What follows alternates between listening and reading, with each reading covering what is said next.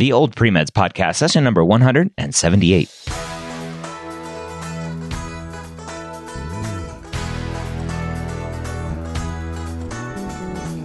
You're a non traditional student entering the medical field on your terms. You may have had some hiccups along the way, but now you're ready to change course and go back and serve others as a physician. This podcast is here to help answer your questions and help educate you on your non traditional journey to becoming a physician. Welcome to the Old Premeds Podcast. My name is Dr. Ryan Gray, your host here every week for the Old Premeds Podcast, where I take questions directly from the non traditional premed forum over at premedforums.com.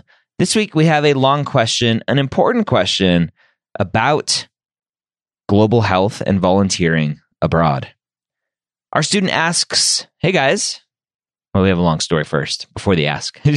they say, Hey guys, I'm hoping to get feedback about whether I should put my global health experience on my medical school application or not.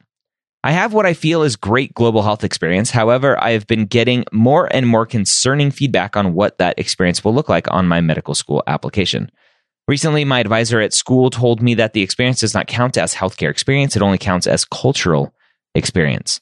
Additionally, I've heard that some medical schools are starting to reject applications with any global health experience at all to discourage students from doing short term medical quote missions that can be damaging to local communities.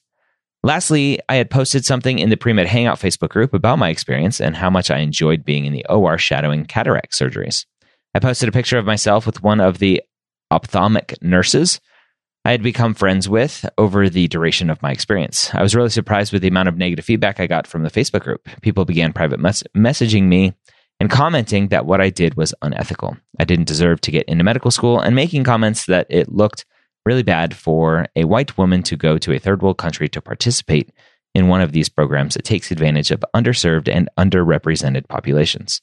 I ended up deleting the post and leaving the Facebook group. That's sad. I'm sorry about that. It was really disheartening because I'd put a lot of research into making sure I chose a program that really emphasized responsible global health practices that provide long term and follow up care to patients. I'm now very concerned about the experience having a really negative impact on my application. I have several years of experience working as an optomet- uh, optometric technician and grew very passionate about eye care. One day at work, a pharmaceutical rep told me about her experience volunteering abroad on an eye care trip, and I thought it sounded like a great opportunity to give back to the world for something I was passionate about. I began researching programs and learned about the differences between doing a program that focuses on providing sustainable global health and doing a short uh, and doing a short term eye care quote mission trip. After understanding that the short term trips, even if well intended, can actually have a really negative impact on the communities they are trying to help, I found a really great program called Unite for Sight. Unite for Sight partners with local native ophthalmologists in Ghana, India, and Honduras to provide them with funding to run outreach programs through their private clinics.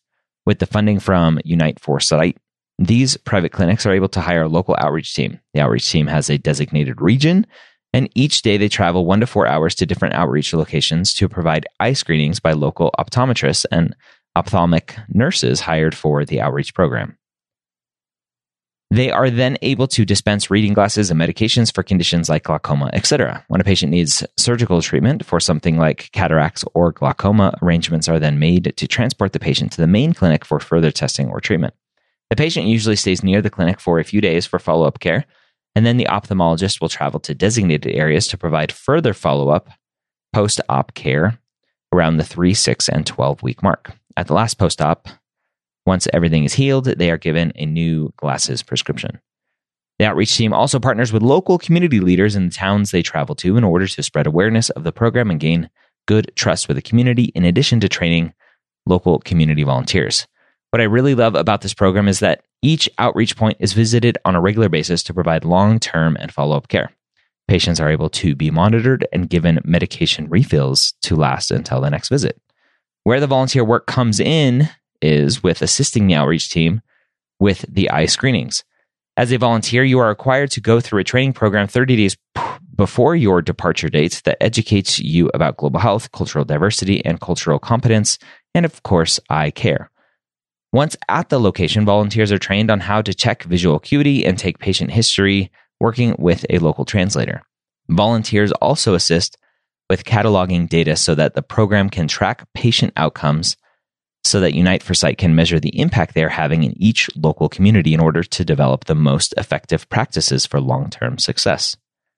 Lastly, another thing that attracted me to the program was that there are over 25 medical schools and many optometry schools who have affiliations with Unite for Sight will give their students academic credit for doing one of their clinical rotations in the program. After finding a program that provided sustainable healthcare to local communities, I was excited to see the school affiliations because to me it seemed to validate the program was truly having a positive impact on the communities they are in. I now feel like I am almost instantly attacked by mentioning that I did volunteer work abroad to anyone without being given a chance to explain the program that I did or why I chose it. I truly believe that the program is having an amazing impact on underserved communities and wholeheartedly support it. However, I'm concerned that by putting it on my application, it will automatically give a negative view of me just by having the words global health. Has anyone else had a similar experience? What are your thoughts or opinions? I really appreciate any and everyone who took the time to read this long post.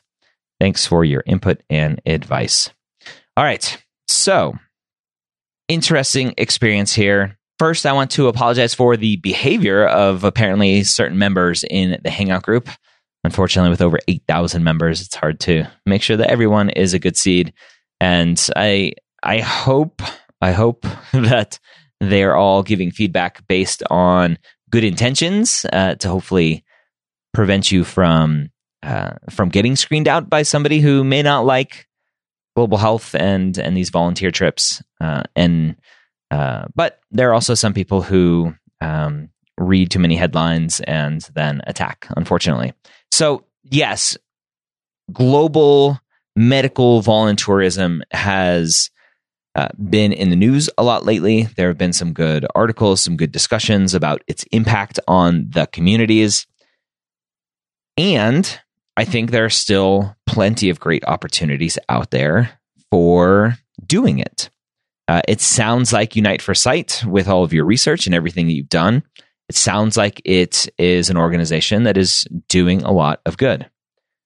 I think where students go wrong is they find some program that was started randomly, maybe at a university, and uh, they don't have the infrastructure, they don't have the support of the community where they're going, they don't have the long lasting impact that some programs have.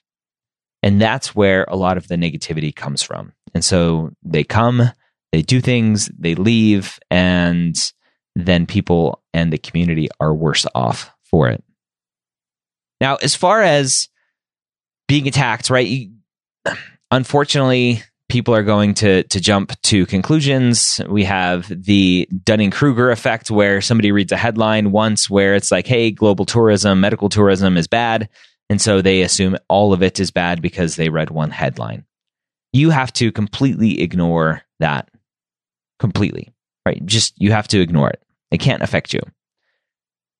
What I think you need to be aware of for medical schools is that yes, uh, there is a big pushback, and AAMC put out uh, some information about this a couple years ago that these medical tourism trips should be more scrutinized because what is happening is you will have a pre med student go overseas to a third world country and assist in surgeries and do things to patients that they would absolutely not be able to do to patients here in the United States based on their level of training or not training.